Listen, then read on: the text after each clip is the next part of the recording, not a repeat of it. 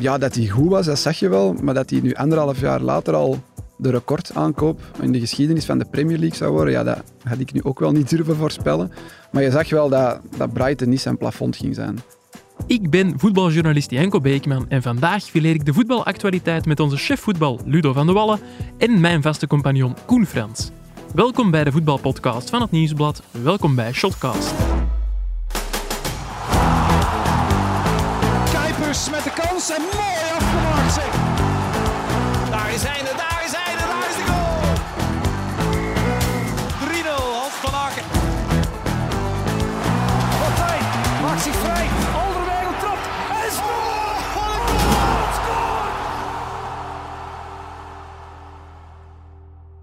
Dag Koen, dag Ludo. Dag Janko. Hoi Janko.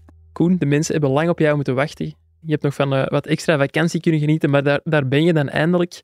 Goeie vakantie gehad? Ja, toch wel. En eh, heel weinig voetbal gezien. Ik heb in twee weken, of ik ben iets meer dan twee weken weg geweest en ik heb één wedstrijd gezien via de VTM Go-app. En dat was Racing Genk tegen Servet. Dus dat was nog niet eens de beste wedstrijd. Oei. En intussen toch wat ingehaald, hoop ik. dan. Eh, die- ja, sinds dat ik terug ben, heb ik elke dag denk ik minstens één wedstrijd integraal gezien. Dus ik denk ondertussen al een match of eh, zeven. We mogen nu wel een kinder van het Belgisch voetbal noemen. Eh, Dat is misschien nog wat vroeg. Oké, ik heb gelukkig wel Ludo van de Wallen, onze chef voetbal, ook in de studio zitten. Wel een kinder van het Belgisch voetbal. Ludo, ben jij dit weekend eh, in Bilbao geweest, nu we het toch over vakantie hadden? Nee, de bedoeling was om naar Bilbao te gaan, om eh, Thibaut Courtois daar eh, te zien en hopelijk ook te spreken na de wedstrijd tegen Real Madrid. Het was Bilbao-Real Madrid. Maar door het feit dat hij op eh, woensdag, dacht ik, eh, plotseling uitviel met een kruisbandblessure, Ja. ja, hebben die trip afgelast. En dat was wel heel spijtig, want het heeft me drie dagen gekost om die accreditatie, dus de reservering voor mijn plaats op de perstribune daar in orde te krijgen. Het hotel staat de stampvol.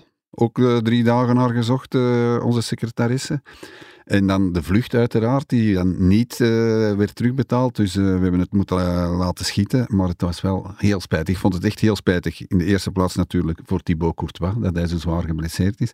Maar ik had ook wel graag die wedstrijd bijgewoond en proberen met Thibaut te praten. Maar Prachtig is- stadion ook, hè, Bilbao. ja, dank je Janko om, om me er even op te wijzen, want dat heb ik dus nog niet gezien. Ik ben nog wel in het vroegere San Mames La geweest, maar, in Catedral, het, ja. Maar eh, nu, nu, dat heb ik dus nog niet gezien. ja. Ik heb het één keer live gezien, het stadion, maar wel zonder wedstrijd. Maar zelfs toen was het al eh, imposant. Ja, maar eh, Bilbao op zich ook, hè, die club, dat blijft toch altijd Ja. wel een buitenbeentje in het internationale Alleen voetbal. Basken. Ja, inderdaad. En, en ja, dat had ik toch wel...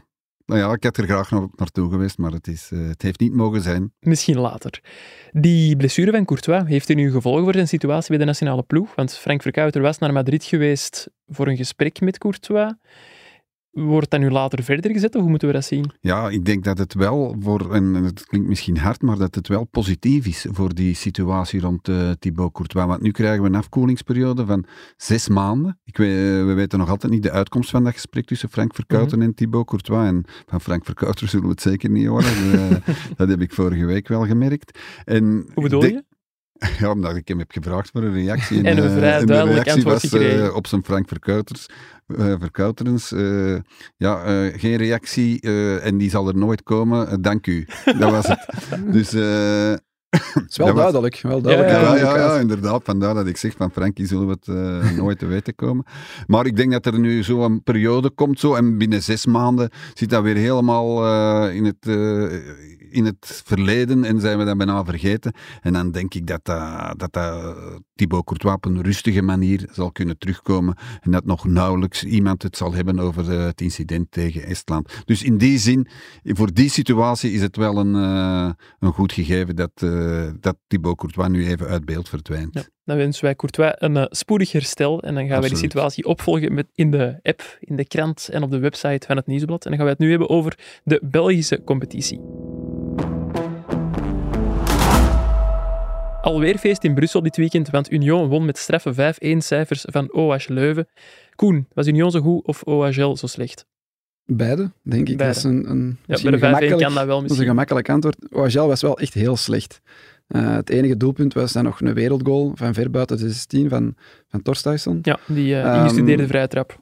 De score was misschien wel wat te hoog door die, die vele penalties in de tweede helft, maar Union is nooit in de problemen gekomen. En ik moet zeggen, ik heb op de eerste twee speeldagen alleen maar uh, de beelden van de samenvattingen Mhm. gezien. Ik was wel aangenaam verrast door Union. Nog maar drie spelers of vier spelers van, van vorig seizoen in die basis. Ja, Frank Raas zei in Frank en Frankie vorige week, Union is geen titelkandidaat meer op deze manier. Ben jij het daarmee eens? Dat is nog heel vroeg om, om, om dat te zeggen. Maar ze pakken wel eh 9 op 9 met ja, de, de spelers die vorig jaar invallers waren. Plus dan Mhm. nog een paar nieuwe spelers. doet het ja. plots heel goed. Ja, die Eckert is topschutter. Ja. Eh, die heeft vorig jaar maar denk één goal gemaakt of zo. Puertas en Terrio vond ik ook echt wel goed Ja, ik eigenlijk. was aangenaam verrast door het feit dat Terro op de rechterflank stond in plaats van Nieuwkoop, terwijl dat toch een ja, heel ander, veel aanvallender type is. Ja, en die, die kweet zich daar perfect van zijn taak. En ik denk dat ook de, eh, de trainer Blessing daar tevreden over was. Dus ik verwacht dat hij eigenlijk gaat blijven staan. Ze zijn ook bezig met een nieuwe spits blijkbaar. De Ja. vervanger van Boniface. Dus Ja, die werd door onze Union-matcher Valerie van Avermaat aangekondigd als de vervanger van Boniface. Mohamed Amaura, een uh, Algerijn die zou overkomen van het Zwitserse FC Lugano. Alleen wel een heel ander type dan Boniface. Ik ben eens gaan opzoeken. Hij is maar een meter 70 groot. Veel kopbalduels zal hij dus niet winnen, veronderstel ik. nee, maar was Koppen nu ook het allersterkste punt van Boniface? Nee, maar hij had toch iets, iets Ja, meer body. Hè? Die had veel body in de 16, ja. Bodyface. Ja, maar ik, ik, eh, ik twijfel niet aan de, de scouting skills van Union. Dus ik denk dat dat wel weer een goede zal zijn. Ik vind het gewoon echt straf dat die daar gewoon weer staan met 9 op 9. Ik heb ook eens gecheckt. Ze hebben de meeste goals gemaakt, minste aantal tegengoals. De topschutter met Eckert, meeste schoten op doel, maar ook de meeste overtredingen gemaakt en de oudste ploeg van België op dit moment. De Gemiddeld- oudste ploeg, Union? Ja, samen met Gent, blijkbaar. Ah, Oké. Ja, daar verschoot ik ook wel van, want ik had de indruk dat hij met veel jonge gasten speelde. Maar ja, dat maakt blijkbaar niet uit wie dat daar in die, in die basis staat, wie dat een trainer is. Die pakken gewoon punten. En je kunt nu zeggen, oké, Leuven was heel zwak, maar ik heb die eerste twee matchen uiteraard niet integraal gezien, maar dat was wel tegen Standaard en tegen Anderlecht. Ja. Ploegen die wij toch ook hadden Vrij verwacht. Ja, misschien richting play-off 1, niet, zeker van hun plek in Ja. play-off 1. En Union hadden we gezegd van de vijf voornaamste kandidaten moeilijkst in te schatten en misschien minste kanshebber om daarbij te zijn. Maar na drie speeldagen ben je eigenlijk al geneigd om te zeggen, ja, ze zullen er wel bij zijn in play-off 1. Ja, die scouting van eh Union, dat is, ondertussen hebben die al wel een kwaliteitslabel. Hè. Ja, welke andere ploeg zou eh, Boniface vervangen door een spits van een meter 70? Zouden we beginnen lachen en zouden we zeggen, hoe kan dat nu? En bij Union zijn we nu toch wel heel voorzichtig en zeggen, ja, het zal wel in orde zijn. Dus die hebben echt wel eh, hun sporen verdiend en dat is wel knap als je dat al kunt realiseren als club. En dat is uiteindelijk ook wat Brighton doet in, in, in de Premier League. Die verkopen elk jaar voor echt belachelijk veel geld hun, hun beste spelers. Caicedo trekt nu ook naar Chelsea. Ja, voor een recordbedrag. Ehm, het was eerst Liverpool, maar het blijkt Ja. toch Chelsea te worden. Ehm, maar die winnen ook nu, eerste speeldag, die winnen weer 5-1. S- Simon Adingra scoort daar meteen. Eh, ja, dat maakt blijkbaar allemaal niet uit. Dat, heel dat scoutingsnetwerk. Dus zeg, Koen, zeg eens iets over die Caicedo. Je hebt die bij Beerschot bezig gezien. ja, ik vind Ja, dat toch wel ook, Ludo? Ja, ik, ik ook, maar ik heb hem niet... Allee, Koen eh, Van minder volgde toen alle wedstrijden. Hè, maar Ik heb hem inderdaad in al die wedstrijden zien spelen. Zijn allerlaatste match was 0-7 thuis tegen Anderlecht. Ehm, ja, dat hij goed was, dat zag je wel. Maar dat hij nu anderhalf jaar later al de recordaankoop in de geschiedenis van de Premier League zou worden, ja, dat had ik nu ook wel niet durven voorspellen. Maar je zag wel dat, dat Brighton niet zijn plafond ging zijn. Dat had je wel door. Die was 19 jaar toen hij daar speelde. En ja, de manier, hoe comfortabel hij aan de bal was, hoe sterk die ook al was, fysiek, ondanks zijn eh, kleine gestalte. Ehm, maar ja, dat hij, dat hij nu naar, de, naar Chelsea gaat, dat vind ik wel, vind ik wel straf. jij hebt er ooit tegen mogen praten. Ik heb hem ooit geïnterviewd met een tolk. Want, Ah, ik wou net ja, zeggen, in jullie- Spaans zijn, Koen. Nee, ja, jullie zijn eh, vloeiend Spaanstalig, maar eh, ik eh, niet. Ludo zeker. Ik, ja, Ludo is ooit op tv geweest in Spanje Ja, zelfs. El Dat kunnen wij niet zeggen. zeker, hè? Ja.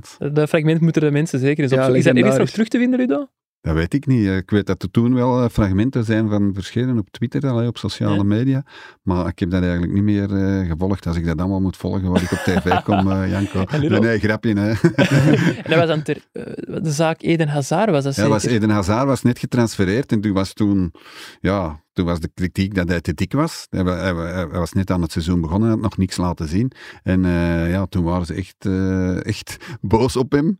En ook op uh, Courtois stond toen nog, werd toen nog in vraag gesteld. Dat ja, hij had in het eerste seizoen daar gespeeld en hij had eigenlijk, ja, hij had wel ballen gepakt, maar niks speciaal. Ja, en ik heb die toen als goede Belg zijnde alle twee heel, heel hard moeten verdedigen. En was jij dan toevallig in Madrid of hebben ze jou laten Nee, overvliegen? nee, ik was in Madrid, want Club Brugge speelde toen in de Champions League tegen Real Ah, Madrid. Oké. En Toen zo zijn ze is dan mij uitgevallen bij de rust, dat was die wedstrijd. Ja, dat was die wedstrijd, ja. En gaat het er daar even professioneel aan toe als bij Shotcast bij El Chiringuito? Of Ja, wordt het daar nog iets eh, anders aangepakt? Ja, ik- nee, nee, dat was, eh, dat was tof. Want er, allee, ik weet niet of dat de mensen dat eh, regelmatig bekijken, maar dat is ook zo met een passage over tactiek. En, Ja, ja. En, ja, en ik heb nog contact met die mensen nog altijd. Als er iets is over Real Madrid dat ik moet weten, kan ik aan hen vragen. Als zij iets over een Belgische speler willen weten, vragen ze dat aan mij. Dus dat contact is er ja, redelijk intens eigenlijk nog wel, ja. Dat is mooi, Ja. absoluut. Terug over Union dan. In die eh, Amaura geloven ze echt wel bij Union, want ze zouden zelfs een transferrecord willen breken. Ze zouden 4 miljoen euro betalen voor de spits. Toch veel geld voor Union. Tot nu toe was Boniface volgens mij de recordtransfer. Scoorde er voorbije jaren niet superveel bij Lugano. Was vaak invaller, maar twee jaar geleden bij ES Etif, eh, Setif in eh, Algerije scoorde hij wel 17 goals en 8 assists in één seizoen. Dus hij zal wel iets kunnen. Wie werd er trouwens dat seizoen topschutter in Algerije? Iemand? Koen heeft het al gezien in de voorbereiding, dus ik Nee, kijk ik heb het niet gezien, ik heb het niet gelezen. Bilal Messaoudi van eh, KV Kortrijk. Amai. Ja, die is eh, dat seizoen topschutter geworden. Over eh, die Casper Terro, trouwens ook al een groot talent. Ja, Ja. Ik, eh, ik, ik heb mij erover verbaasd dat er eigenlijk zo weinig over werd verteld over eh, Casper Terro. Want vorig seizoen heeft hij ook al, is hij ook al een paar keer heeft hij een paar meegedaan. zo. Europa League Hij scoorde, die, hij scoorde die doelpunten niet elke keer bijna. Ik denk dat hij drie of vier doelpunten heeft gemaakt. Belangrijke doelpunten, ook in de play-offs.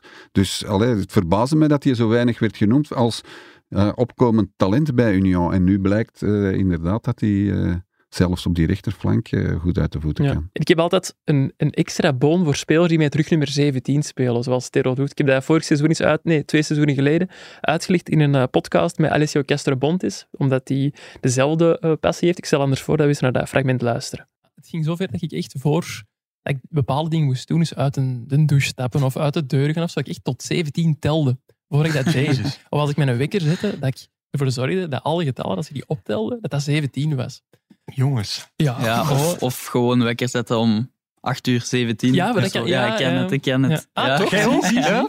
Ja? Alleen nu is het 14 en 17. Ja. Omdat ik, omdat Drie ik, minuten ik, snoezen, ik snoes wel altijd sowieso, maar ja, meestal eigenlijk wel als ik mijn wekker zet, dan is dat zo eindig op 14, 17, zo om goed de dag te. Ja, beginnen. ja. Of dat je zo naar de klok kijkt en je ziet ineens Ja. dat 17 uur 01 is. Daar kan ik echt zielsgelukkig van worden. Maar, ja. Dus ik kan me voorstellen dat huisnummer toen, dat moet echt deugd gedaan hebben. Oké, wauw. Ik eh wist Ja, niet dat ik hier met twee... eh, ja, ik, kan niet omschrijven hoe dat ik het momenteel zie, Zets, maar Dat is dus een gemeenschappelijke passie van eh, Alessio Castremontes en mezelf. En het gaat ondertussen zo ver dat eh, als Alessio Castremontes op stage gaat met A-agent en hij ligt in een hotelkamer met nummer 17, stuurt hij mij daar ook een foto van. En andersom doe ik dat ook. Als ik bijvoorbeeld op een vliegtuig zit op zitje 17, stuur ik ook een foto naar, naar Alessio En Castremontes. je vraagt altijd 17, of wat?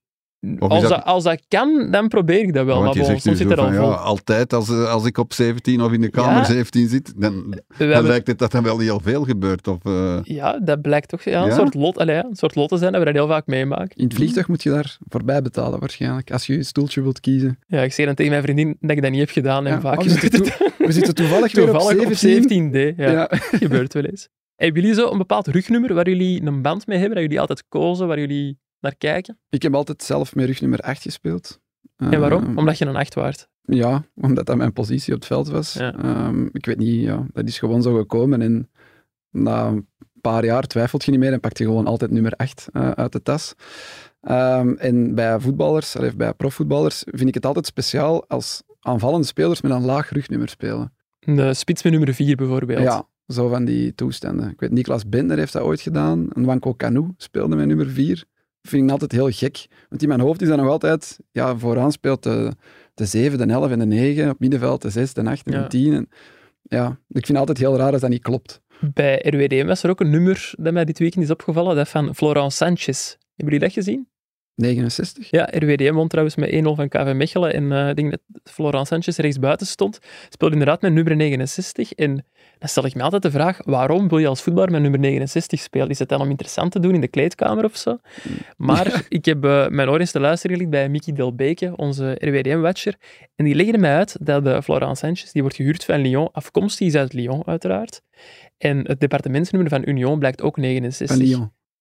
Dus ik veronderstel dat dat wel de link is. Ja, Kennen jullie nog nu, eh, spelers met rugnummer 69? ik ken alleen Lisa? Razou vroeger. Vicente Lizarazu. En Ja. waarom deed hij dat? Was dat dan wel een liefhebber van... eh, Nee, die was geboren in 69, was een meter 69 en woog 69 kilo.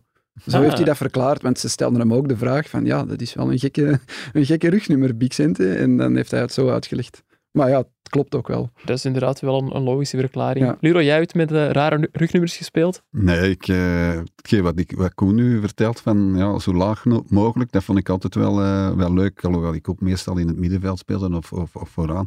Zo met een twee, zo, ja, een beetje dwars doen, zo, dat vond ik altijd Met, wel een- met leuk. een twee op ik het nooit, middenveld. Oh. no- nooit, nooit aan een vast eh, nummer v- v- vastgehangen. Ik vond Ah, nee. ja, allee, ik ben niet zo voor eh, gewoontes. En, eh, Niet bijgelovig. Nee, absoluut niet. Nee, ook om dat te vermijden. Als je dan altijd met een 8 speelt en je moet dan eens met een 7 spelen en, en je speelt dan een slechte wedstrijd, Ja. zo, dan denk je misschien wel, ja, het komt daardoor. Er zit Allee, ook wel iets daarom eh, zo'n dingen, eh, nee.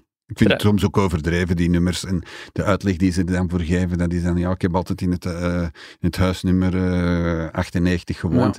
Ja. ook zo, ja, denk ja, dat- so what? Alexia Sofiane Gastre-Montes Hanni- en ik zelf voelen ons licht geschoffeerd, maar voor de rest alles oké. Sofia- Sofiane Hanni die speelde volgens mij ook met 94, omdat dat het nummer van Ja. het departement Ja, ergens ja. in Parijs was, waar dat hij eh, geboren was. Dus Hetzelfde verhaal als eh, onze vriend Florent ja, Sanchez. ja, zo kun je heel ver gaan natuurlijk met die, met die Maar ja, ik denk in Frankrijk dat dat nog meer leeft, zo die departementen en die, die wijken waar ze van afkomstig zijn. In België is dat moeilijk met die postcodes.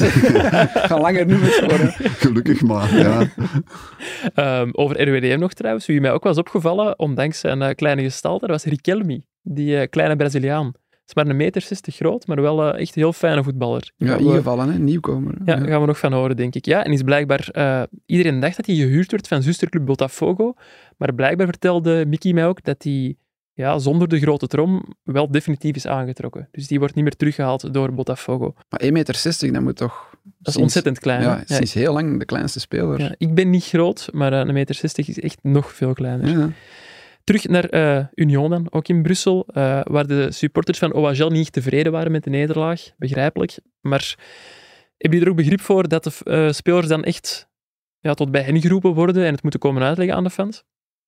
Ik vind het altijd moeilijk. Dan, dan lijkt dat zo alsof dat die spelers en die trainers niet, niet alles hebben gegeven, wat volgens mij wel zo is. Die, ja, iedereen daar zal wel zijn best doen en wil eh, zoveel mogelijk punten pakken, uiteraard. Ehm, het is ook wel heel vroeg in het seizoen om al zo'n verhaal te gaan halen. Ik bedoel, het is nog twee weken Mercato of drie weken Mercato. Mm.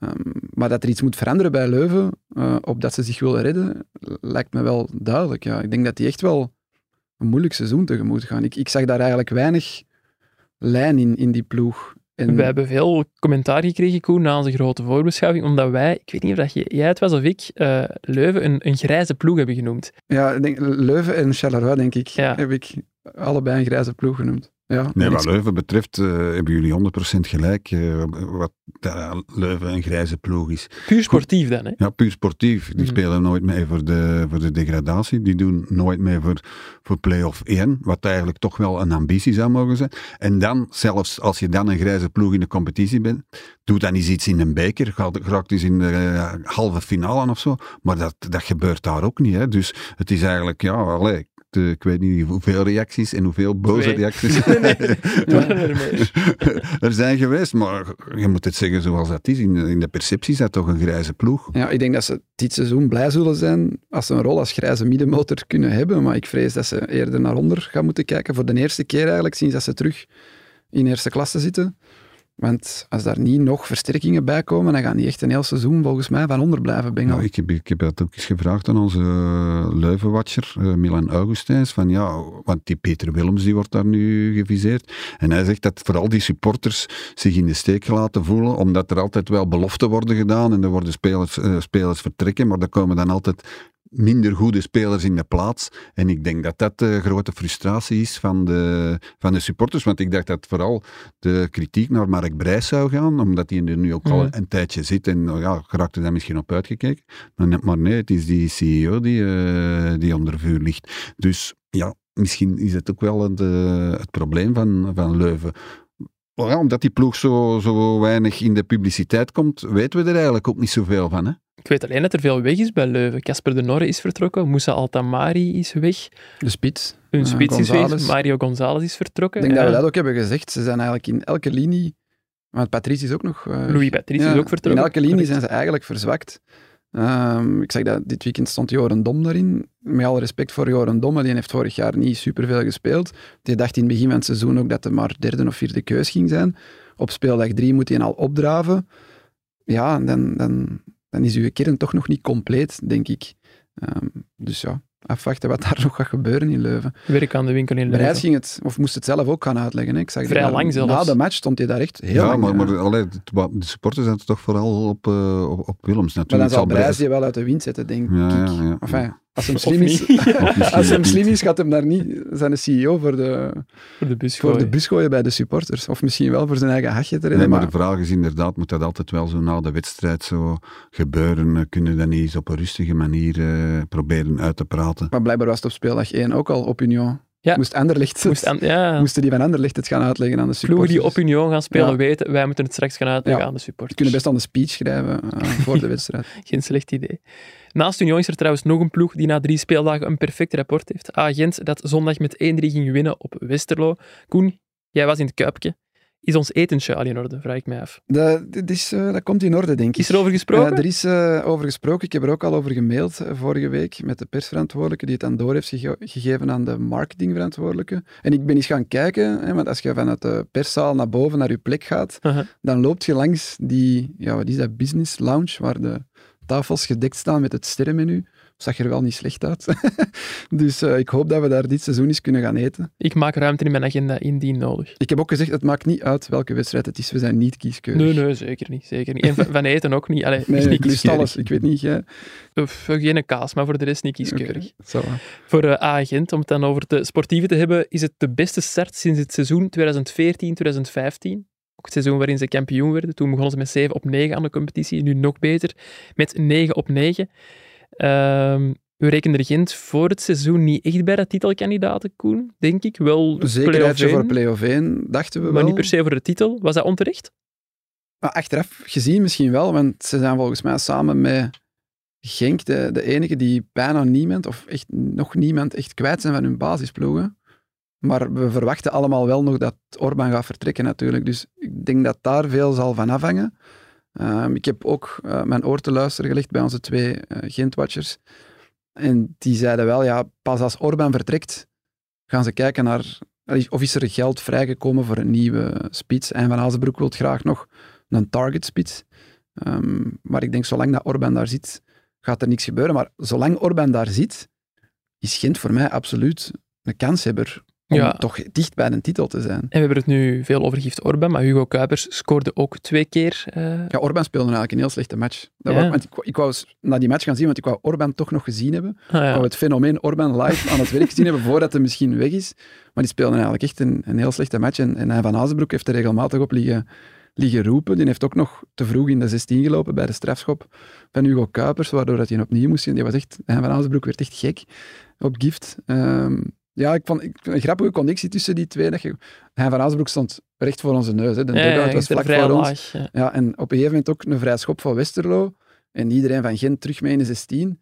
En fluit Orban. naar Orban en dan gift zo ja, jij ook, hè. en, ja, manneke, jij ook. Alleen die Orban zo, wat, ik, hè? Moet ik gaan verdedigen? En hij van ook, ja, man, terug. Dus dat soort dingen moet je er nog tegen zeggen tijdens de match. En toen stond het 1-2, denk ik. Dus dat was echt nog wel belangrijk. Ehm, maar hij was zelf, ja, was, was niet goed. Want de eerste match dat ik had gezien eh, na, mijn vakantie, Mhm. na mijn vakantie was die tegen ja, de Polen, Pogon Szczesny of Szczesny. Pogon, goed Pogon. Eh, en dan scoorde hij een hat en was dat wel, was dat wel echt goed. Iets beter dan tegen Westerlo. Ja. Hugo Kuipers scoorde dus wel twee keer. Is ondertussen de best scorende Belgische spits in 2023. Is die nog belangrijker voor Gent dan Orban? Ja, misschien wel. Ja, Doe ook meer dan, dan scoren alleen, hè, Hugo Kuipers. Werkt ook heel hard. Ja, werkt heel hard. Hè. Het, is, het zit in zijn DNA om eh, van hier naar daar te lopen. Dus eh, ja, dat, is, dat is een uitstekende spits. En dat heeft Hein van Azenbroek heel goed gezien. Hè. Want ik weet niet of dat de mensen dat zich nog herinneren. Toen was er een keuze tussen die en Henri van eh OA Leuven. Ja. Die van Azenbroek eigenlijk niet wilde hebben. Terwijl dat iedereen zei, maar ja, die jongen die maakt toch 20 doelpunten per, per seizoen. Maar van Azenbroek wilde die eigenlijk niet. Hij wilde Kuipers. En ja, je ziet met succes, hè, want Kuipers eh, doet het uitstekend. Koen van Uitvangen zei ook nog, ze hebben samen 55 goals in 2023, Orban en Kuipers. Dat is het dodelijkste spitsenduo van heel Europa in dit kalenderjaar. Stel je nu eens voor dat die twee allebei zouden blijven. Ja, Dat ze allebei geen transfer maken. Wat zou dat niet geven? We hadden het er net op de voetbalvergadering over, Ludo en ik, alleen, en een paar andere voetbalredacteurs. Dan komen ze echt in het rijtje met, met Koloradzinski, Strupar Ulare, wie nog allemaal, Ludo? als ze zo blijven scoren, als dat ze nu aan het scoren zijn, effectief, ja, dan is dat een van de beste spitsenduo's. Song, Song Dagano hebben we ook nog gehad. We Ja. hebben nog eh, Jovanovic en Bocani gehad, zowel bij Standaard als bij, bij Anderlecht. Ja, er zijn wel wat... Allee, nu is het wel even geleden dat we nog zo'n eh, iconisch spitsenduo hebben gehad. Union. Union, Unda, Van Zer, maar die zijn dan geen kampioen Ja. geworden. Hè, terwijl die anderen altijd wel kampioen zijn geworden. Maar goed, dat was inderdaad, dat is eigenlijk ook al een legendarisch eh, spitsenduo. Hebben jullie een favoriet duo? Misschien een moeilijke vraag. Een favoriet spitsenduo? Ja, Geen... eh, als ik klein was, Koloradzinski was wel... Ja? Ja, die, die, ja, die wonnen toen van al die topploegen in de Champions League. Dat was...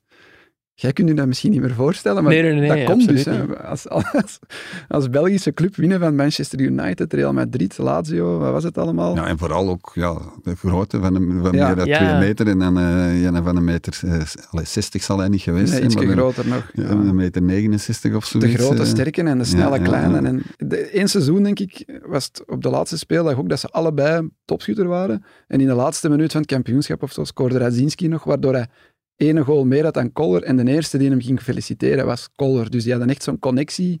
Die gunden elkaar ook alles. En Ja. die waren super complementair. Ik heb dat sindsdien niet meer echt gezien. Dat waren vrienden ook gewoon. Hè. Die trokken ook na, naast het voetbal met Ja. elkaar op. Dus eh, ja, wel belangrijk. Ja, want dat weet ik niet of dat Orban en Kuipers... Orban is volgens mij echt een speciale. Het lijken me heel andere types. Ja, dat denk ik ook wel, ja. We gaan er geen namen op plakken.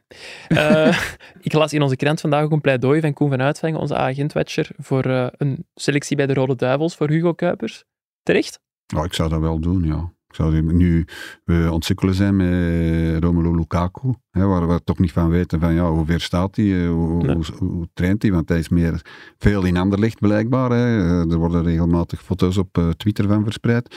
Dus zou ik hem daar zeker, zou ik hem er zeker bij nemen. We hebben Openda natuurlijk, die er, die er kan bij zijn, maar ik zou Kuipers er toch ik zou toch zijn kans geven. Hij lijkt me ook een type voor Tedesco. Tedesco die toch ook Mm. van intensie- intensief voetbal houdt. Kuipers is daar het, eh, een mooi voorbeeld van. Hè? Iemand die werkt, die loopt. eh, ik denk dat dat wel, wel past in het kader van, eh, van Tedesco. Maar om hem nu al direct een basisplaats te geven, Maar, maar ja, dat zou ik wat vroeg vinden. de plek van Batshuayi zoals derde spits in die kern kan hij misschien wel overnemen. Ja, en het is ook maar tegen Azerbeidzjan straks. Ja, Janko, maar... eh, Dat mag ik niet met- zeggen, zeker? Nee.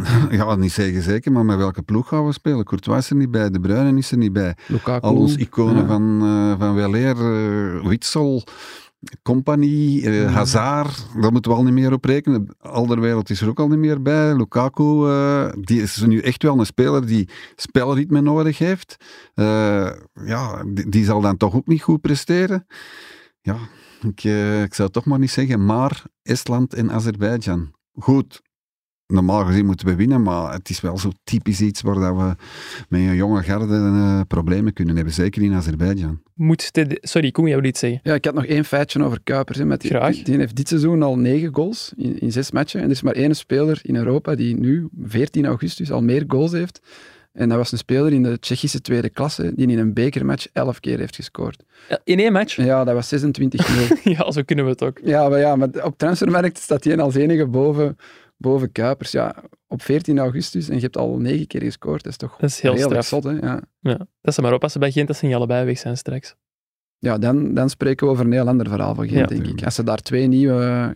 Enfin, ze zullen dan waarschijnlijk die Soudali in de piekorde eentje Mhm. naar voren schuiven en dan moeten ze een andere gaan halen. Maar ze met Orban en Kuipers kunnen blijven spelen en Tissoudali kunnen inbrengen elke keer, ja.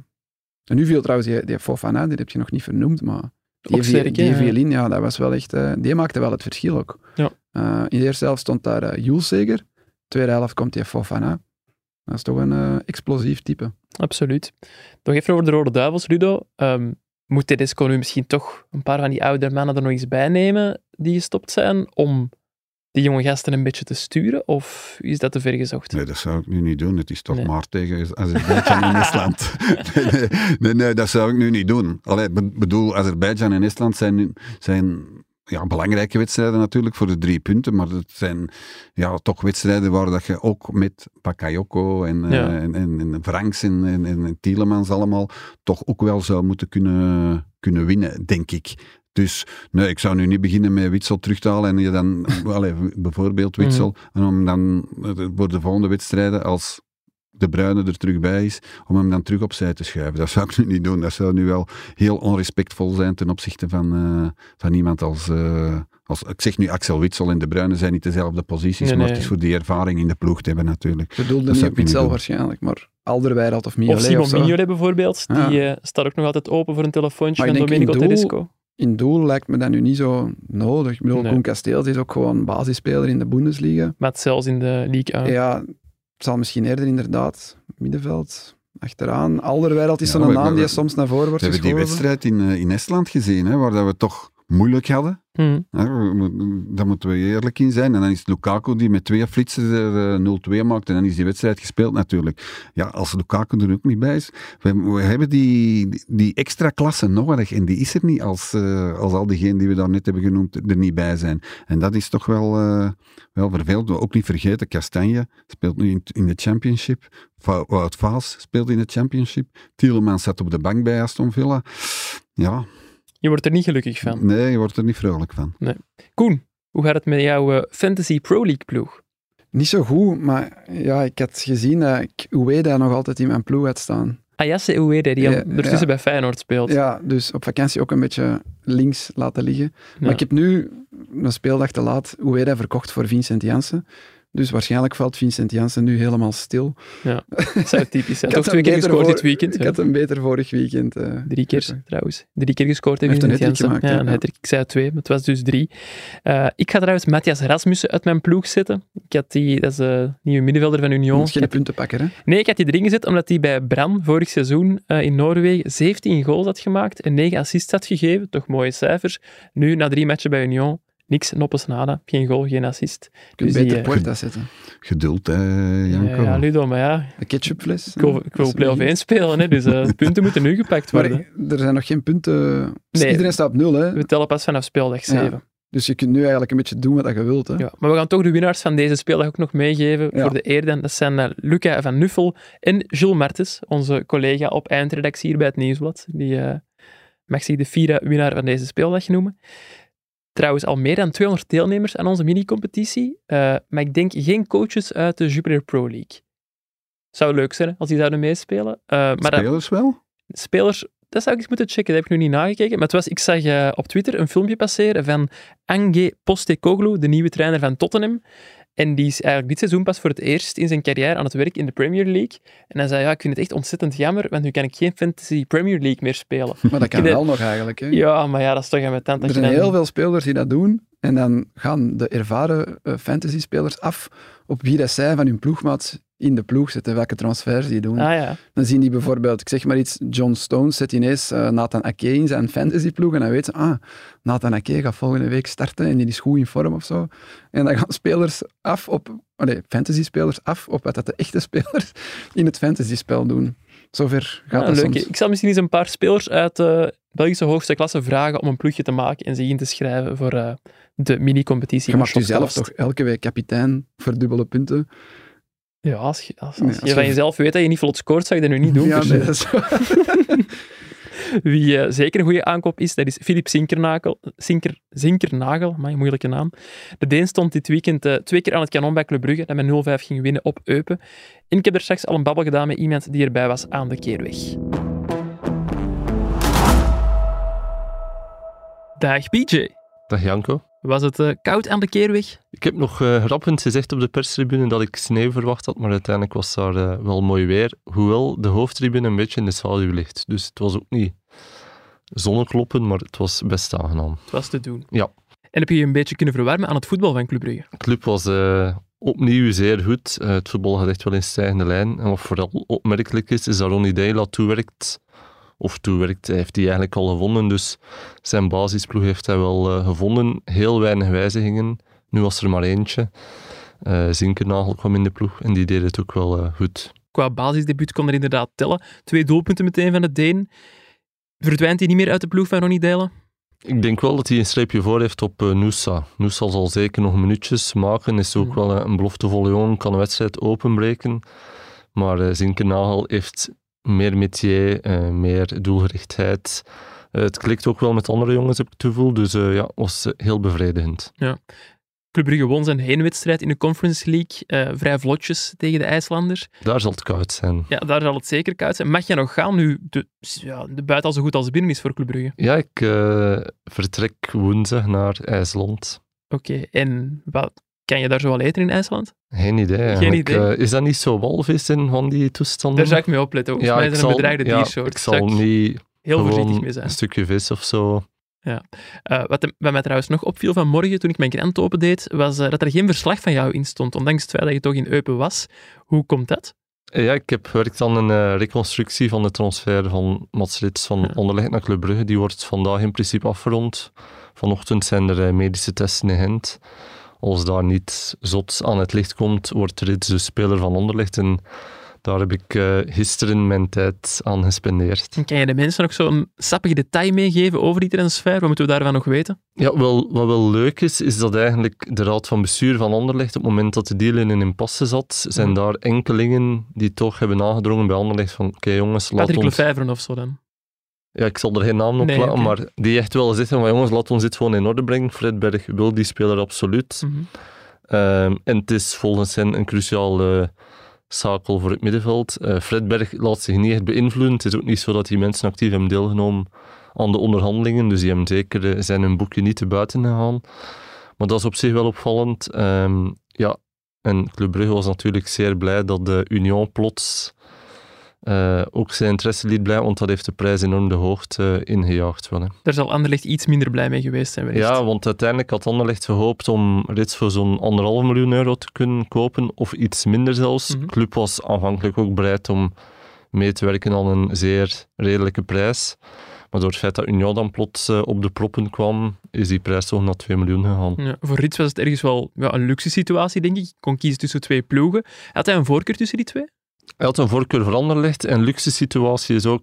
Uh, ja, dat klopt, maar zaterdag was er toch een klein beetje nervositeit, omdat dan bleek dat Union was afgehaakt, omdat zij voelden dat Rits voor Mhm. Anderlecht zou kiezen. Dus Union was niet meer in de race op dat moment. Maar zaterdag lekte dan uit dat uh, Anderlecht de Deense middenvelder Delaney Ja, Thomas Delaney van Sevilla. uh, op de radar had. Ja, stel je voor dat Anderlecht vol voor die piste zou gaan en Rits te duur zou blijken, qua Mhm. transfersom bedoel ik dan. Ja, dan zat er iets wel met te amperen. Uh, intussen hadden de fans hem ook al een beetje op de korrel genomen. Er was niet echt nog een weg terug bij Club Brugge. Nee. Dus uh, dat was toch nog even spannend. Maar zaterdagavond kwam dan het nieuws dat het toch in orde zou komen. Dus uh, En uh, van waar die voorkeur voor Anderlecht? Want ik zou denken, met Union kan je Europees spelen, met Anderlecht niet. ja, het financiële speelde wel een rol. Anderlecht is ook sneller op de proppen gekomen dan Union. Uh, was zeer uh, doortastend. Maar ja, dus wel echt een mooie voorstel. hè. Drie jaar plus één optiejaar aan st- stevige financiële voorwaarden. Ik kan eigenlijk meer verdienen dan bij Club Brugge. Ja. Het is ook eh, niet zo ver van waar hij woont, Anderlecht. Dus ja, dat maakt eh, dat wel een aantrekkelijke aanbieding was. Ja. Ik heb de reconstructie met veel plezier gelezen. Is er eigenlijk niet een van de moeilijkste soort stukken om te maken ook? Het is vooral moeilijk omdat er heel veel mensen bij zo'n deal betrokken zijn en je belt iedereen. Mhm.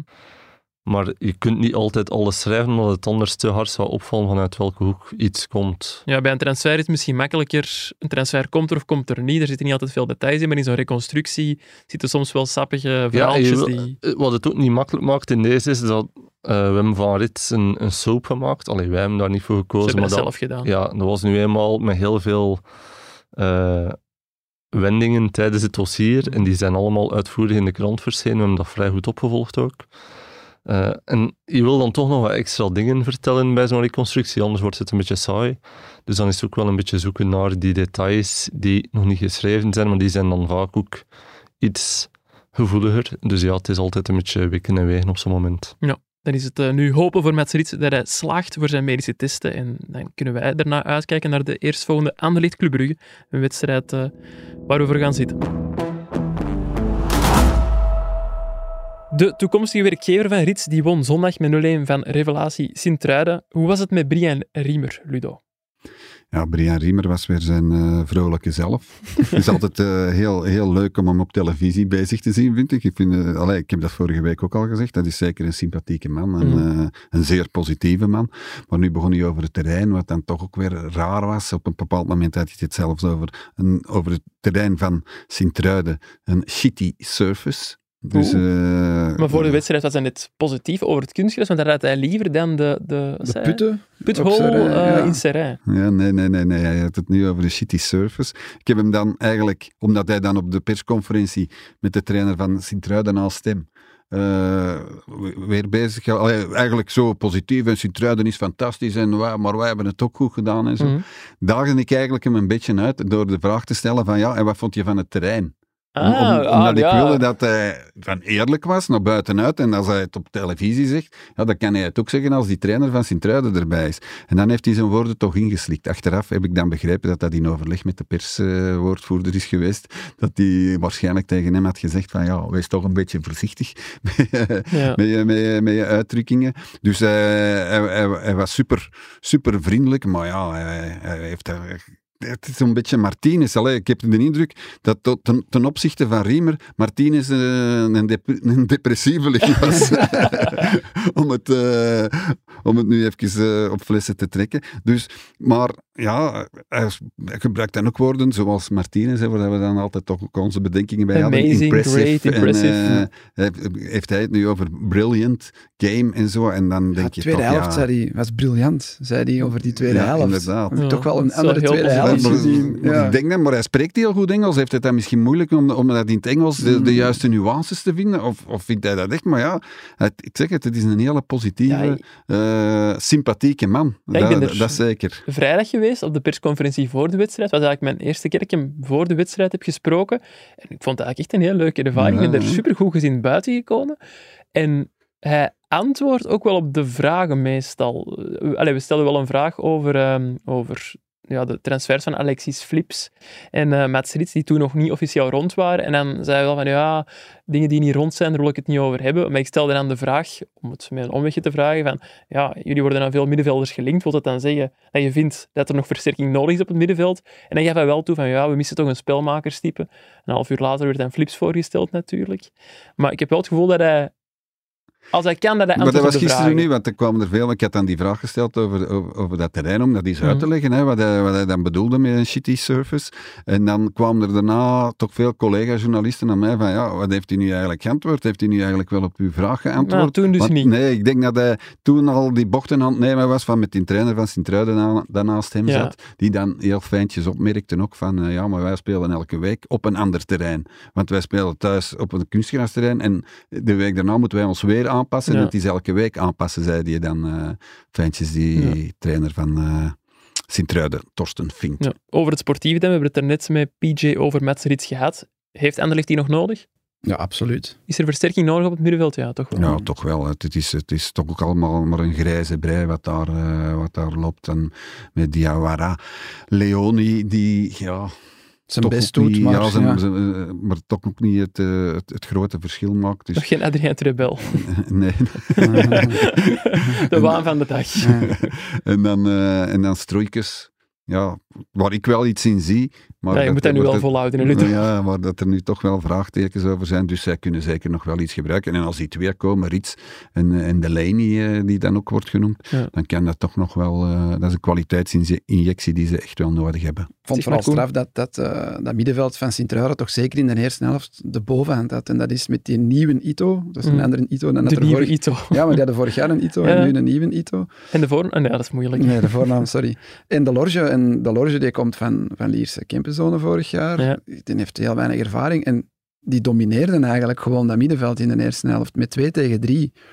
Dus dan, ja, dan kun je wel vragen stellen over het middenveld van Anderlecht. Ik zag nu vandaag ook dat Marco Cana misschien nog Verhuurd zou worden naar. Westerlo. Want dat is dan zo een die vaak wordt gezegd, die moet meer kansen krijgen, maar die gaat het toch ook niet worden, denk ik dan. Voorlopig nog niet. Nee. Ik vind, ja, want Blijft ook over jong, Ja, blijft het jong. zijn nog altijd heel jonge gasten. En ik vind dat te vroeg om nu te zeggen van, Nee, dat klopt. Ja, daar dat is komt waar. niks van. Ja, is nog altijd nog maar 18 Tuurlijk, jaar. hè. ja. Dus, of 20 of? Nee, nee, ik denk 18 of Ja, 19. als ik me niet 18, vergis. Maar ook veel jonge Belgen. En ik vond dat hij dat Absoluut. prima Ja, deed. die eh, Matte Smits. eh, Ja. Getipt in de voorbeschouwing Die, die, jij hebt getipt eh, in de voorspelling. Die had Dolberg in zijn achterzak Dat zitten. vond ik ook straf in de eerste helft. Hij heeft wel een paar schoonheidsfoutjes gedaan. Eh, ik vond degene die naast hem stond ook niet slecht. Van Helden. Van Helden. Rijn ook- van ook- Helden. Dat zijn allemaal een- gasten. Een Belgische jongen. Ja, die Ja, jij bent net als. Frankie van der Elst wel fan van Sint-Truiden. Ja, ik had er tijdens de rust, dus na die eerste helft, waarin dat Sint-Truiden eigenlijk wel een doelpunt had verdiend. Ik denk Mhm. 1-0 aan de rust, dat misschien wel correct geweest. Had ik erover getweet, ja, aangenaam verrast, want het was eigenlijk de eerste keer dit seizoen dat ik ze live aan het werk zag. Maar dan in de tweede helft speelden ze eigenlijk echt wel best slecht. Gejinxed. Ja, Ander, Ander, ja, gejinxed eigenlijk. Anderlecht scoort dan, krijgt dan rood. En dan tegen 10 van Anderlecht hebben ze eigenlijk niks meer gecreëerd. Maar ik blijf er wel bij, zet daar nog een goede spits bij. En dat is echt een goede ploeg. Ja, Ehm, dat is het enige dat, dat, dat die ploeg nu niet heeft. Dat is iemand die de goal Doelpunten maakt. Ja, die spits heeft één goal gemaakt vorig jaar. Fatih Kaya, Ja, die Turk.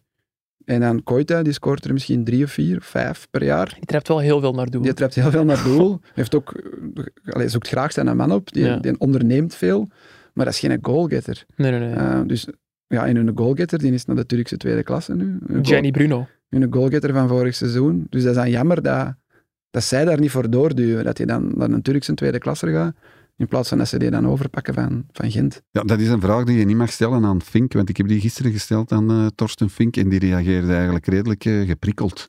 Want die zei van, ja goed, eh, waar jij over begint, dat is niet belangrijk. Eh, ik heb de spelers die ik nu heb en, daar, en daarmee zal ik het doen. En, maar dan zei hij toch in een bijzinnetje van, ja, maar als er nog een speler, een spits bij komt, dat mag wel, zei hij. Maar hij was eigenlijk wel eh, redelijk agressief over het feit van, dat die vraag werd gesteld en dat die, die, zijn ploeg in vraag werd gesteld omwille van het ontbreken van een spits. En onze collega van Belang van Limburg, de STVV-watcher Gunther Schoof, die eh, zei eigenlijk precies eh, hetzelfde. Dat hij dat ook al eens ten berde had gebracht en dat er toen ook redelijk eh, scherp werd op Ja, gereageerd. Dus dat zal misschien wel een twistpunt zijn intern bij Sint-Truiden. En misschien komt er dus straks nog wel een nieuwe spits bij. ja. Ludo, ik, ik heb trouwens slecht nieuws voor u. Ik krijg een berichtje van onze chef online, Guillaume Mabe, dat je binnen één minuut wordt verwacht in een vergadering met de Pro League. Oké, dan... Ik zal u dus laten gaan. Oké. Janko, Koen, bedankt. We gaan het hier verder met twee afronden. Oké, tot Ah, wij doen voort. Toch, Koen? Oké, Ja. va. Waarom zouden we stoppen? Het is zo gezellig. Dat is waar. Ehm, ik- jij zei van, ik heb het misschien gejinxed, eh, de tweede helft van Sint-Truiden, met uw tweet. Het zou ook aan mij kunnen liggen. Ik heb ehm, vorige week al een stuk voorbereid over Sint-Truiden en over, eh, ik moet het misschien nog niet vertellen over wat, eh, met het idee van, ja, Sint-Truiden, toch een van de revelaties. Revelatie, ja. Dus die verdienen wel eens een stuk. Maar bij, die kleinere ploegen hangt het er soms een beetje vanaf ook, of dat ze het goed doen of niet. Dus nu weet ik ook niet of dat mijn stuk nog gaat verschijnen volgende week in de 6 krant. op 9. 6 op 9 en volgende week tegen A-agent. Dus misschien, misschien kan het nog wel. Er zitten echt, allez, ik zeg het niet graag over mijn eigen stukken, maar er zitten wel leuke dingen in. Mag ik één teaser, eh, één teaser geven al? Maar af en toe bescheiden blijven. hè. Ja, maar ja, ik zit hier met, met ervaren collega's die dat ook soms doen. Ja, zeg maar een teaser. Ja. Ehm Sint-Truiden heeft ehm, acht Japanse vrouwen die er verantwoordelijk voor zijn om de club in, Sin- eh, in Japan bekend te maken. Dus dat zijn eh, dames, bevallige dames, met echt duizenden volgers op Instagram. En die, die posten dan foto's en filmpjes over Sint-Truiden. Die Influencers, komen, zegt ja, of echt influencers Ah, ja. die Sint-Truiden bekend moeten maken in Japan. Echt heel boeiend. Dat is een goede teaser voor je stuk. Ja, maar die filmpjes die, die worden echt miljoenen keren bekeken hè, in Japan. Echt absurd. Ehm, maar bon, daarover eh, meer Ja. in een volgende shotcast of op de website van het nieuwsblad. Nog even over Anderlecht voordat we overgaan naar het volgende. Die Alexis Flips ben ik ook wel benieuwd naar, maar jij hebt die al zien spelen hè, bij Rijns. Toevallig, ja. Ik ben vorig jaar twee keer naar Rijms gaan kijken. ehm, live in, eh, in het Parc de Prins tegen PSG. Niet slecht. En eh, in het stade Félix Bollard tegen Lens. Ehm, die viel mij nu niet enorm hard op. Je zag wel als hij aan de bal kwam dat hij ja, lichtvoetig was, goed wegdraaide. Ehm, ja, dat hij gewoon goede voeten had. Maar er waren wel andere spelers bij Rijms die mij meer opvielen dan die Flips. En het feit dat ze hem laten gaan, zal ook wel iets willen zeggen. Ik heb nu wel gezien, ze hebben twee eh linker wingers gehaald, of aanvallende middenvelders, voor 12 miljoen euro. Twee spelers voor 12, dus opgeteld voor 24 miljoen euro. investering. Ze hebben stevig geïnvesteerd in het compartiment waar hij speelde. Ja. Dus daarmee misschien dat hij weg mocht. Ik zag ook dat eh, Will Still bij de collega's van Eleven had gereageerd over wat voor type dat, dat was. Mhm. En die was wel zeer positief over die flips. Dus ja, ik denk wel dat dat een aanwinst moet zijn voor, voor Anderlecht. Ja, ook relatief straffe statistieken, want zes, scholen, zes goals en zes assists bij een middenmotor in de league uit, toch zeker niet slecht.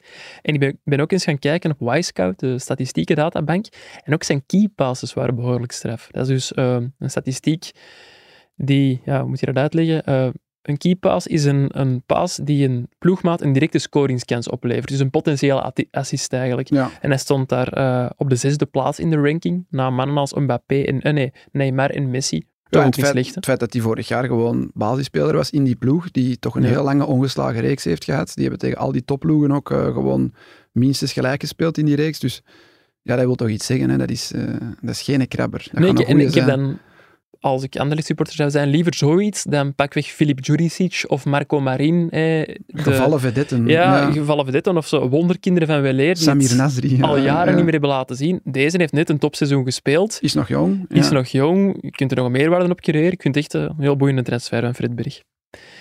Koen, je hebt de voorbije weken misschien al meer Jupiler Pro League wedstrijden gezien dan eh, de voorbije jaren samen. Eh, ja, nu alleen dit weekend nog. Nee, ik, ik keek ook wel af en toe naar de Jupiler Ah, Pro oké. League. hè. En niet vergeten, toen ik nog Beerschot volgde, hebben die ook twee, Ah, dat is waar. Die hebben ook in 1A gespeeld. die hebben toch? twee seizoenen in de eerste klasse gespeeld. Die hebben zelfs een speler gehad die bijna de gouden schoen won. Dus ik heb wel, wel hoge mijn eerste dagen klasse meegemaakt. hè. Ja, ja, Dat is ja. wel waar. Maar vrijdag ook op eh, Antwerp KV Kortrijk, dat op 6-0 eindigde. Ja. Welke ploeg heeft nu al het meest indruk op u gemaakt? Oh. Ja, als ik afga op wat ik dit weekend heb gezien, Mhm. dan zeg ik Antwerpen en Union. Ja. Maar als ik afga op de resultaten die al geweest zijn en ook nog de Europese match die ik heb gezien en de breedte van de kern, of de toch iets bredere kern, denk ik, dan zeg ik Gent. Toch Gent? Ah, Ja. Maar dan wel... Maar ja, dat is tegen die Litouwse ploegen en nu Ja. tegen die Polen. En dan Kuipers en Orban. Ja, met dat voorbehoud, als die twee blijven... Ja, ja. ja.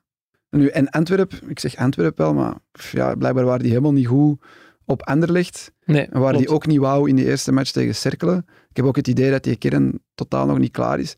In die 6-0 tegen Kortrijk, ja, Kortrijk was wel echt Echt heel slecht. ja, ontiegelijk zwak. Ja. Dus Antwerp moest niet eens flitsen om daar zes keer tegen te scoren. Maar ja, dat is voorlopig ja, die ploegen, denk ik. En dan qua revelatie zou ik ja, nog altijd wel STVV Ja. durven zeggen. Ik heb die eerste twee matchen niet gezien, maar die hebben ze allebei gewonnen. Maar die Hij verdienen... was blijkbaar wel goed. En nu een halve wedstrijd toch baas tegen Anderlecht ook, die dan de week voordien toch hadden gewonnen van Mhm. Antwerp. Dus STVV misschien toch nog wel bij de revelaties. Die verdienen dringend nog eens een stuk in de krant, zou ik denken. STVV moet echt meer aandacht krijgen. Ja. Ik zal dat eens zeggen tegen de chef van het nieuwsblad. Je hebt 1B min of meer losgelaten, Koen, maar ook nog niet volledig. Wat moeten we weten van het openingsweekend in de Challenger Pro League, zoals ik moet zeggen, van Lorin Parijs? Ja, dat er eh, twee belofteploegen toch direct voor een vrij grote verrassing hebben gezorgd. Ehm, Jong enfin, bij Club Next is het al geen verrassing meer. Die hebben 3-2 gewonnen van Lierse. Ja. Dat gebeurde vorig jaar ook al wel eens, dat die, eh, dat die wonnen van een, van, een, van een degelijke ploeg, of van een, van een echte profploeg.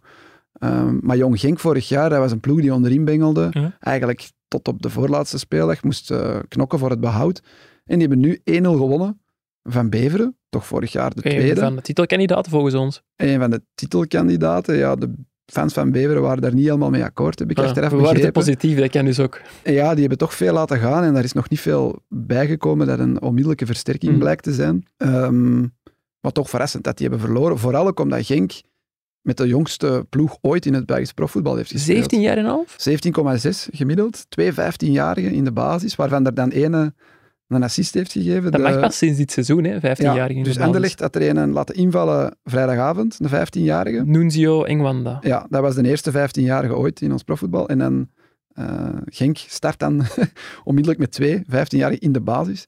Eh, en dus die ene, ik heb hier zijn naam. Constantinos Caretsas? ja, Constantinos Caretsas, geboren 19 november 2007. 2007, Ja. toen, was, toen was ik zelfs al... Ik heb erover getweet, ja, die was nog niet verwekt toen hij dan de kopstoot gaf aan Materazzi op het WK. Was hij nog niet verwekt. Allee. verwekt zelfs. hè. Nee, Dat is, ja, ja. het is Dat leuk je daar naar terug gaat. Meer dan een jaar de later geboorte. is hij pas geboren. Ehm, maar die had ja, een assist voor de 1-0. Ehm, Knap een assist ook. Flaut er ook wel van die verdediger, denk Ja. ik. Maar het was wel een, een geweldige pas. Eh, dat is opvallend. Dus die twee belofteploegen die gewonnen hebben. En dan vooral gisteren Zulte Waregem thuis verloren met Frank Borin. Toch een de verrassing, hè? gedoodverfde ja, titelfavoriet of kandidaat. Tegen Frank Borin, een ploeg die we ja, totaal niet hebben vernoemd, denk ik zelfs. In Nee, onze- ik wist niet dat is waar, ja, die zijn als derde mee overgegaan vanuit, Ja. vanuit de amateurreeks. Maar dat is toch wel gek dat die op de eerste speeldag direct 1-3 gaan winnen. Want ik zeg, ik heb de match niet gezien, ik heb alleen de highlights gezien, maar alle goeie van Zulte Waregem stonden erop. Hè. Ik bedoel, die speelden met De Rijk, Seigers, Bruls, Vormer, Vossen, Bostini in de goal. Geen B-ploeg. Nee, absoluut niet. En dan verwacht je toch niet dat je ja, in je openingswedstrijd in tweede klasse als favoriet thuis verliest tegen Frank Borin, de promovendus. Dat is toch wel gek. Ehm, en verder, ja, Beerschot gewonnen vrijdagavond. Eh, achterstand opgehaald tegen eh, de Futures. Futures. 1-3 gewonnen. En dan, eh, ik, heb, ik was dus naar Union aan het kijken en daarna zapten ze, of gingen ze op 11 Pro League 1, of Dazone Pro League 1, door naar de wedstrijd Luik-Dender. En je bent blijven kijken. Ja, ik heb tien minuten gekeken nog. Eh, ja, dat was toch wel een schok. maar ook gewoon dat stadion en je zag dan zo in de verte, dat was wel gek in de verte, want het was nog licht. De, de, de Luikse vallei, lag zo, Luik, Ja. lag, lag zo in de vallei in de verte. Ehm, ja, dat zag je wel. Ik wil er misschien wel eens naartoe gaan dit seizoen. Het ziet er een heel charmant eh, stadion uit. Toch wel wat cult. Ook wel wat geschiedenis daar toch. Hè. Stam nummer vier, denk ik. Dus daar wil ik misschien wel eens naartoe gaan. Maar ze hebben verloren in de laatste minuut van Dinder. Eh, dus de start ook gemist. Nog even over Zulte Waregem, Vrouw Borin. Ja. Wat vond je nu de mooiste assist? Die van eh Temon voor Vrouw Borin of die van Caritsas voor Jong Genk? Die van Temon. Temon toch? Omdat daar niemand in de fout gaat, lijkt mij. Of toch minder dan die verdediger van Beveren. Op de voetbalvergadering zeiden ze, ja, Timothy de Rijk kon toch ook beter doen. Ja, misschien wel, maar die, die trapte niet flagrant naast een bal en die van Nee, ja, Beveren wel. dat is Dus, waar. ja. Maar het waren twee, ja, twee mooie assists. hè. Als de Bruyne zo'n pas geeft, dan gaat dat waarschijnlijk de wereld rond. Maar als dat in de Challenger Pro League gebeurt, dan mogen ze al blij zijn dat, ze een de vermelding krijgen in Shotcast. Daar gaan wij verandering in brengen, inderdaad. We gaan de Challenger, Challenger Pro League de wereld laten rondgaan. Over Constantinos Caritsas trouwens. Zeer moeilijke naam. Ja. Die stond ook in de talent top 50 van het nieuwsblad. Dus ik heb en toe reclame voor maken. hè. 1B, of de Challenger Pro League, sorry. Dat was uw officieuze rubriek, Koen. Ik stel voor dat we nu eens naar uw officiële rubriek overgaan.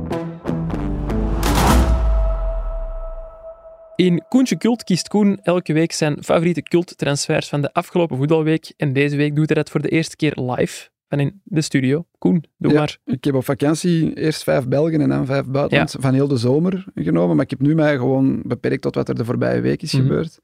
Eerst heb ik een trainer, Nico van Kerkhoven. Oh, Ja. leuk. Eh, T2 bij Houtvinnen. oh, Ja, dat is waar kwam die?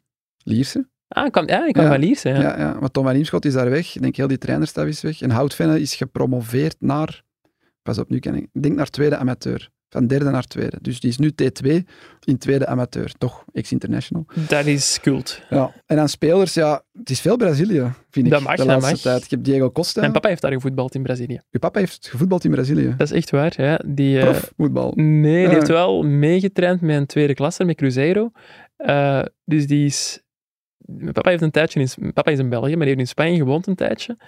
En heeft daar dan Brazilianen leren kennen, als ik mij niet vergis.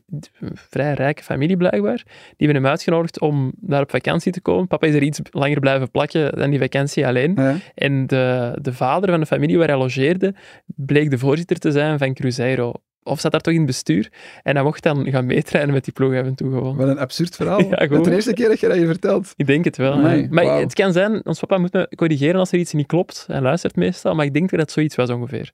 En heeft hij daarmee bekende spelers? Of ja, dat was... nee, nee, want het was niet, het grote Cruzeiro. Het was Ah. volgens mij een tweede klasser, die ook Cruzeiro heette. Ah, Eh, maar ik heb er wel, heeft wat truitjes meegebracht vanuit Brazilië. Die zijn wel cool. Ja, nice.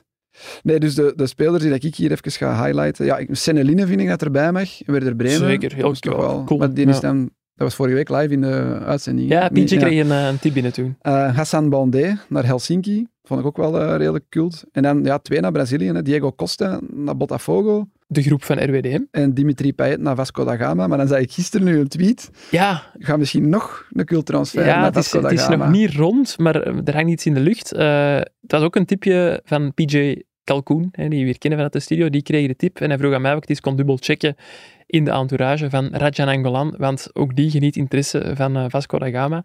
En als ik het zo hoor, zouden we effectief willen gaan, wel op voorwaarde dat, eh, dat er genoeg betaald wordt, hè, dat het eh, loon gepast Payet is. zal daar toch ook wel niet voor een appel in een ei Ah, gaan voetballen. die en Gary Medel, mij ook. Gary Medel zit daar ook al. Maar is er nog geld over, vraag ik mij dan ah, af. zo, ja. Misschien de, de, de dure vogel te veel. Ja. We zullen zien. Ik heb trouwens nog ene transfer die net gebeurd is. En het is van de vrouwenvoetbal. Dat mag, alles mag. Gezien of niet? Nee, sorry. Ja, Cassandra Misipo gaat van Basel naar Sassuolo. Dat Oh, my. straf. Ja, Ik wist niet dat hij bij Basel zat. Dat wist Nee. ik niet. die komt maar- van bij Anderlecht, hè? En dat is een Red Flame. Eh naar Sassuolo. Dat is toch... Een... Dat is een bekende ploeg in het vrouwenvoetbal, hè, Sassuolo. Ah, is dat? Daar hebben nogal België gespeeld, ja. Ah, oké. Ah, dan is dat helemaal niet cult. Ja, ik vind dat... Ja, Ja, dat is toch tof? Ik vind dat tof. Ja. als ze als Belg in Sassuolo gaan voetballen, ik zou het ook graag doen. Podcast in het Italiaans. Het gaat er nog niet direct van komen, denk ik. Eerst nog wat in het Nederlands verder doen. Goed, dan gaan wij afwachten of uh, Rajan Angolan effectief in Brazilië belandt. En dan eh, ja, maken wij werk van een tripje naar daar, of op zijn minst van een plaats in de top 5 van Koentje Cult. Koen, wat staat er eh, voor u nog op de planning deze week? Wel, ik, eh, ik had deze zomer een rubriek eh, na de sportcarrière. Ah, nee, ik dacht nog in Shotcast nog een nee, rubriek. nee, in de Gazet van Antwerpen. En ik had er al een paar voor mijn, voor mijn verlof ingeblikt. En die zijn in de voorbije weken Ja. telkens in de weekendkrant verschenen. Zoals Stijn Huizegems, die postbode Ah ja, is. postbode nu, dat is ja. in die rubriek. En nu heb ik nog Hanna Marien, de sprinster, Ja. die ooit goud won. En Els Calles, eh, de ex-tennister, Ah, ja, ja. ja, die ook, denk ik, een medaille won op de Olympische Spelen. Mooi. Maar nu kan ik mij enorm hard vergissen. Dat moet ik ze even opzoeken. Maar Ook ik denk Els dat die mag ons corrigeren als ze luistert. die heeft denk ik ook een medaille gewonnen in het dubbelspel. Ehm, die die eh, ga ik nog eh, interviewen en uitschrijven. Ehm, en dan ga ik eens kijken welke match ik komend weekend eh, ga kijken live. Dat vind ik wel tof nu. Dus vroeger was het altijd de match van Beerschot. Wist ik, ja, daar ga ik naartoe. Maar het zou wel eens kunnen dat ik dit weekend toch weer naar Beerschot ga. Topper in 1B. In Ze de spelen- Challenger Pro League. Ja. Sorry, uh, Lorin Parijs. Ze spelen thuis tegen Zulte Waregem. eh, zaterdagmiddag. Ja, het is misschien toch wel eens... Het is vroeg op het seizoen, Leuke maar- wedstrijd. Ja, dat kan wel al eens een, een, een, eh, hoe moet ik het zeggen, een toonaangevende wedstrijd worden. Stel dat ze daar winnen, en dan zitten ze zo te Waregem op zes punten, Ja. zo vroeg in het seizoen. Ja, ik ben, ik ben benieuwd eigenlijk naar beide ploegen, want ik, ik hoor van de mensen die nu Beerschot volgen, en, en supporters en zo, Mhm. dat de ploeg wel, ehm, wel oké is, Mhm. eh, maar dat het ook niet, niet wauw is. Ik denk nog niet dat ze daar nu dromen van... eh, Niet titelkandidaat waardig. mm, dat denk ik niet, maar ik wil het eens met mijn eigen ogen zien, dus eh, misschien dat ik zaterdag wel ga kijken. Oké, dat is goed. Stijn Huizigems nog even. Ja. Hoe gaat het daarmee? Ja, fantastisch. Ik heb die dus begin juli ergens gesproken. En ehm, ja, die is blijkbaar al zeven jaar postbode.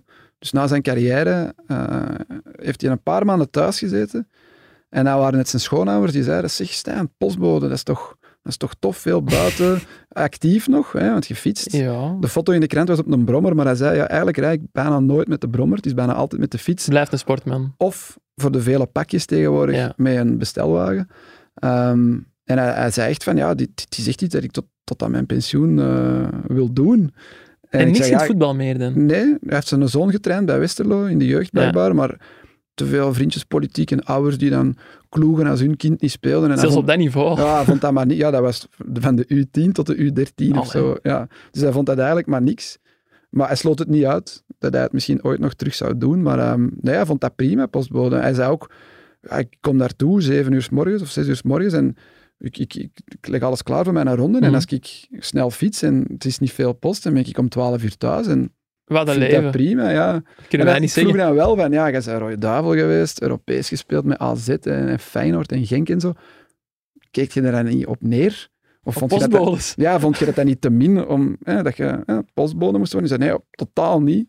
Ik, eh, ik kom eigenlijk uit een heel bescheiden nest, zei hij. Blijkbaar, hè. Ja, en, en ik heb dat nooit zo, zo bezien. Maar ik denk niet dat er veel andere Nee, nee, rode duivels eh, zomaar zonder, allee, zonder erover te moeten nadenken postbode zouden worden. Nee. En misschien nog één vraag die ik erbij heb. Vierde hij het, allee, viert hij het, het posten van zijn brieven ook, of niet? Nee, nee, nee, daar heeft hem niks, eh, nee, daar heeft hem niet gezegd. Maar hij zei wel, soms word ik wel eh, herkend nog. Ja, dat Ja, begrijp ik wel. de Dat Kempen zijn groot. Ja. Dat En zijn ronde ligt niet vast, dus nu is die in Ramsel. Ik weet niet waar dat, dat precies ligt in de Kempen, maar ja, en dan kan dat zijn als hij op een nieuwe ronde is, of dat hij een nieuwe ronde heeft, dat er mensen toch zo eens kijken van, maar zeg jij niet Stijn Huizegems? Of ik ken u van ergens? En dan moet hem dat zeggen, ja, ik was vroeger profvoetballer, maar hij vindt dat totaal niet, eh, niet erg. Allee, mooie mensen. Ja, echt geweldige mens. Goed. Zijn er nog voetballers op uw lijstje voor de komende weken of maanden? Eh, nee, want de rubriek stopt eind augustus, dus het is Ja. nog Hanna Marien en eh, Els Calles en dan zit de rubriek erop. Maar Joël Bartolomeusen is ook wel gepasseerd toen Nou ik op vakantie was, eh, bij ook de wel, start van ook de wel Pro League. cult. Ja, zeer cult. En ehm, die zei ook wel wat leuke dingen. Die werkt voor de gemeente, Zoersel. Nu, ja, dat is echt een trotse Zoerselnaar. Ehm maar die heeft blijkbaar ooit, wat was het, Herenveen en een ploeg in Israël laten schieten, omdat hem niet wou verhuizen. Eh, omdat hem in Zoersel wou blijven wonen. Heeft hij buitenlandse transfers laten schieten. Dat is echt een, een fiere Kempenaar. Ehm, ja, ik vind het altijd tof om, om zo'n zo, mensen te interviewen. Die zijn ook blij dat ze nog eens... ehm, In de krant komen, ja. ja, alleen dat is nu ook, dat, dat klinkt zo wat onrespectvol of zo. nee, maar nee, maar ik je wilt. die, die, die, die praten nog vrij uit. Die, Ja. die hebben niks te verbergen. Die zijn gewoon open en eerlijk. En dat is eigenlijk heel tof om zo'n mensen te interviewen. Die verhalen zijn allemaal welkom in Shotcast de komende weken. Koen, dit was het voor vandaag. Merci. Ook bedankt aan Ludo, die er ondertussen al niet meer is, die volop zit te vergaderen. En bedankt aan Elisabeth voor de montage. En aan de mensen, bedankt om te luisteren en tot volgende week.